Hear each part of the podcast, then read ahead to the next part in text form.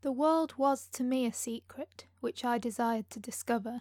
To her it was a vacancy, which she sought to people with imaginations of her own. Over 200 years after its initial publication, Mary Shelley's Frankenstein continues to capture our imaginations, spawning endless adaptations and serving as a crucial inspiration for countless other stories. But what is it about the story that speaks to us so powerfully, and what does it mean to us today? Currently resurrecting Shelley's story for a new generation of viewers is Patricia Benecke, director of our co production of Frankenstein, currently playing on the Belgrade Theatre's B2 stage.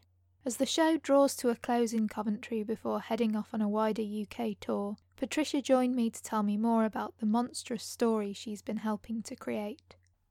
Hello, Patricia. Hello there. So, um, I'm going to start by asking you a question that I've asked everybody then. Do you remember your first encounter with Frankenstein story and whether it was the book or the film and what your kind of reaction to it was at the time? Okay. I think it was the Boris Karloff image. I don't think I saw the film, but I saw an image. And that was, for me, that was the story of Frankenstein for a really long time.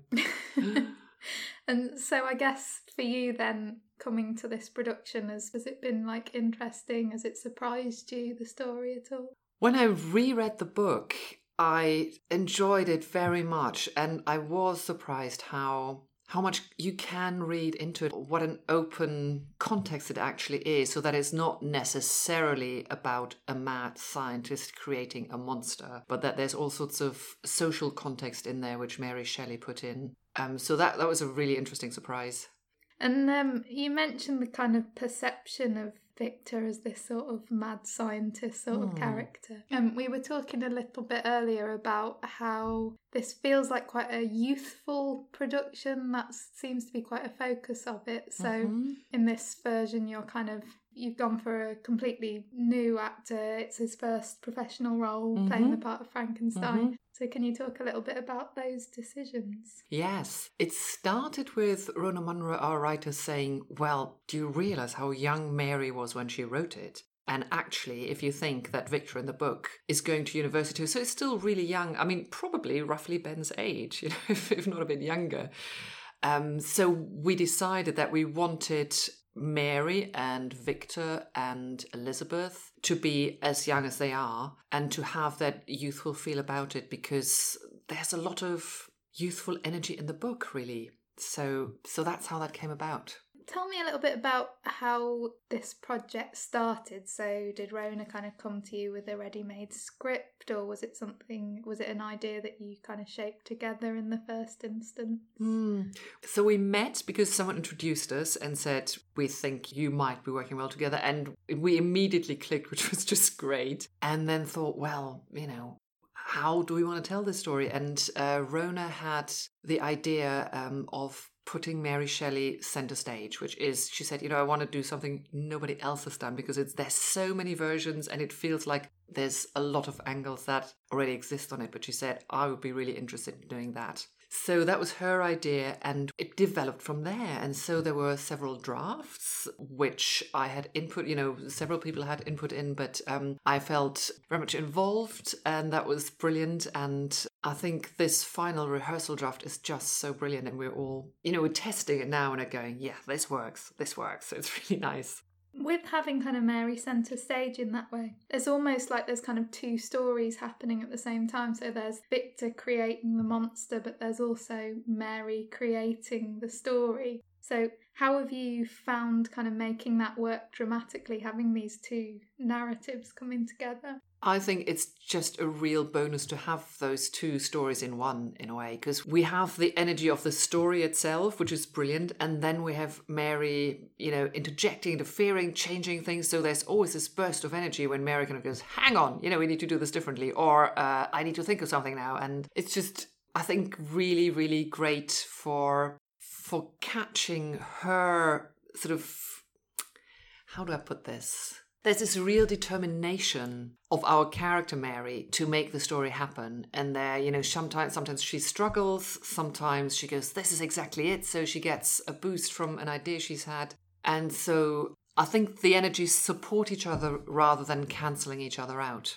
I love that you pick up on that determination of her character because uh, one of the things we were saying earlier as well, which I think is really interesting, is how traditionally I think Mary's tended to be more aligned with the monster. You know, she's seen as somebody who's kind of oppressed and sort of struggling in the way that the monster is. But mm. actually, in this production, there's an extent to which she's actually more aligned with Victor at times. And so, was that something that you deliberately kind of wanted to bring out that connection between them?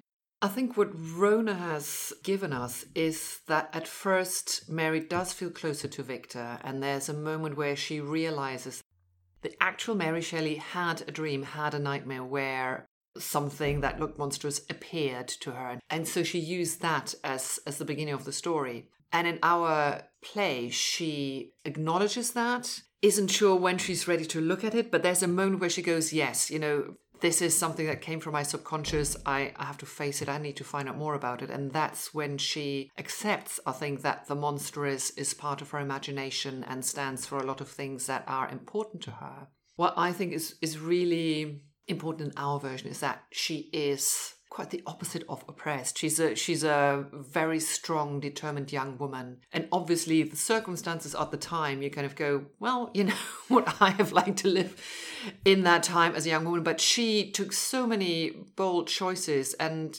was quite revolutionary. And if you think today, you know, she would have been, you know, the equivalent of a punk. So it just did quite shocking things at the time and didn't seem to have a problem with it, which I think is just fantastic. So a really, really strong young female writer. Um, I want to pick up on this kind of thing about the because I think it's very much about the creative process because we've got Victor and we've got Mary. Is that something that you kind of identify with as a creator as well? That kind of balance between the sort of mystery of it, but also this very methodical kind of putting something together? Interesting question.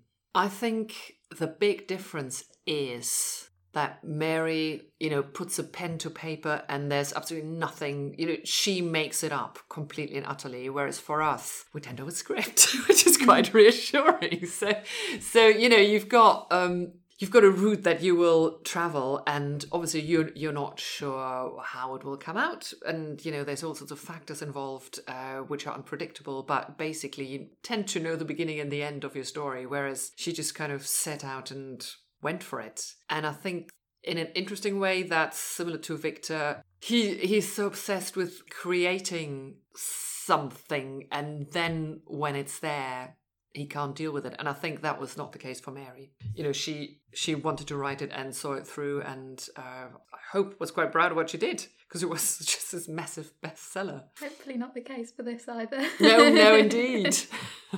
Cool. Um, so i've talked with becky and rona's kind of talked a bit in her interview as well about how this isn't a very monstrous monster. Mm-hmm. He's, you know, you're not going to see the big thing with the bolt through his neck and square head and everything, but at the same time, he still has to be scary enough to trouble people. So, yeah. how are you creating that kind of sense of otherness in this production? What we're trying to do is creating it by movement so that there's something about him where you're just never sure where he'll be and how quick he'll be you know just the the feeling that he could be around the corner and grab your neck at any time. There's also something beautiful that Johnny, our movement director, is doing with Michael at the moment, which makes him quite fluid movement so that it feels that he can sort of when he tries something it doesn't work he resets like it's it's slightly alien so slightly strange and the other thing that Rona said which I think is so interesting she says it would be brilliant if you could look at it and think well it has potential to be beautiful but the reaction, how people see it, how they respond to it, makes it monstrous. Rona really felt that it made sense, and that's how it seems to work out in rehearsals as well, rather beautifully. There's something about the monster which reminds us of the poor, of the oppressed, of people that privileged parts of society like to not look at and go, oh, that's horrible, I don't want to see that. So there is a political undertow which which is very much in Mary's book, which I hope we're bringing out ever so subtly. Let's talk a little bit as well about the creation of the monster because that's always going to be a very difficult thing to do on stage and I think again Rona was talking about something perhaps a little bit more suggestive and not necessarily bits being stitched together in the same way. So how are you kind Mhm. of portraying that, I suppose? I think there's there's an amount of abstraction is one thing. So we're not building a naturalistic lab. We're using quite beautiful sort of. They're not umbilical cords, but they're kind of they they're uh, cords which go from A to B and sort of connect to the monster, and there's light running through them. So we hope that you know with a pulse, it can it can just feel like a really like a birth of weird proportions there's the support of the ensemble there so it's it's more than just a single actor sort of going well here i am so there's it's it's quite a, an epic moment i think It looks fab, yeah, definitely.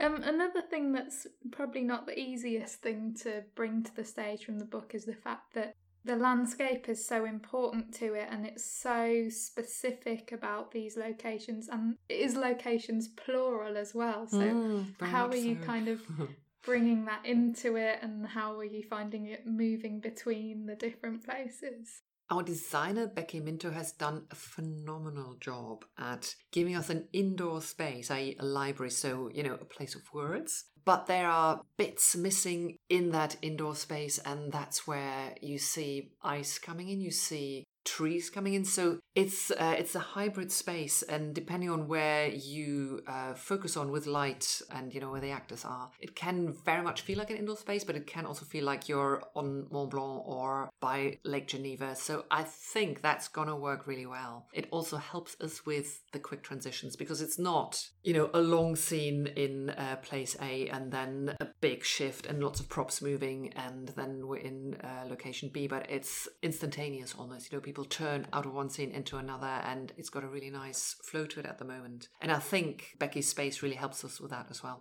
200 years after the story was first published, well, more than that now. What is it about this story, do you think, that keeps people coming back to it? What is it about that story, Heather? it's such a good question, isn't it? It just, I think there is a lot you can take from it. I think different aspects of it have come out over time for different people. And so I think the story will always be interesting to people because there's this transgression, you know, of creating something that then you don't know what to do with, you don't look after. It's got all sorts of implications for us today, but I think it's it's a very human story in that.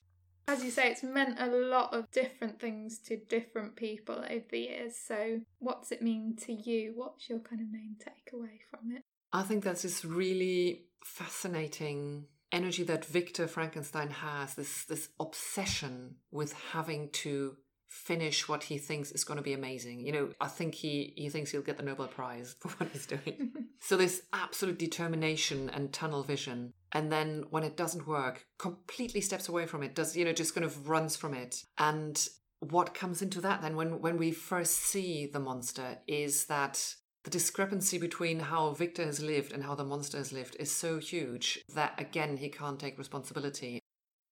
Thanks to Patricia for joining me for this week's episode of our Belgrade Theatre podcast. Frankenstein shows at the Belgrade Theatre until Saturday, the 12th of October. Tickets are already selling fast, but there are still a few available for all performances. Best availability remaining is for the Saturday matinee at 2:30 p.m.